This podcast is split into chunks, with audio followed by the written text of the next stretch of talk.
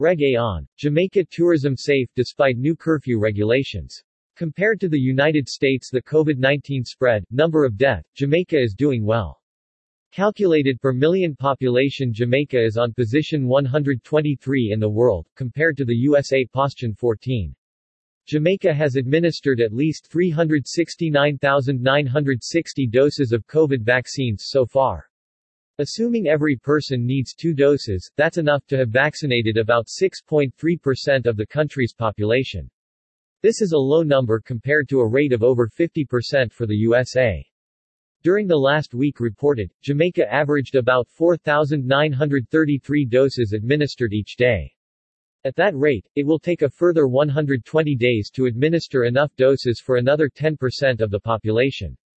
While borders remain open at the time, and tourism is back in this Caribbean island country, a new curfew was put in place starting August 11 to August 31. As alarming as it sounds, this may very well not be a big difference for visitors enjoying a Jamaica vacation in the many all-inclusive resorts such as Sandals, but it is a clear warning by Jamaica's Prime Minister Michael Holness, that the threat of COVID-19 is real and is being addressed. The U.S. State Department is urging Americans vacationing in Jamaica to be fully vaccinated before traveling. The U.S. Centers for Disease Control and Prevention CDC, has issued a Level 3 travel health notice for Jamaica due to COVID-19, indicating a high level of COVID-19 in the country. It says, your risk of contracting COVID-19 and developing severe symptoms may be lower if you are fully vaccinated with an FDA-authorized vaccine. Today Jamaica's Prime Minister Andrew Holness has announced revised COVID-19 protocols under the Disaster Risk Management Act.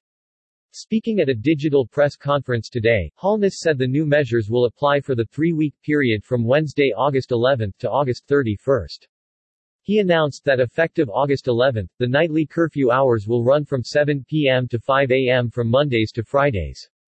Twitter.com on Saturdays, the curfew will run from 6 p.m. to 5 a.m. the following day, while on Sundays the curfew will run from 2 p.m. to 5 a.m. the following day. Businesses will be required to close one hour before the curfew times. Other measures are currently being revealed by the Prime Minister. Since last Thursday, the number of COVID-19 cases daily has surpassed 200, and for three days, it rose to over 300 cases. Hospitals are also under pressure as bed spaces are limited. Earlier, Holness painted a grim picture of Jamaica's COVID-19 situation by disclosing that 1,903 new virus cases were recorded between August 1 and August 8. As a result, 238 COVID cases have been recorded on average per day. Holness blamed the rise on Jamaicans not adhering to the COVID-19 protocols, including social distancing and obeying the curfew measures.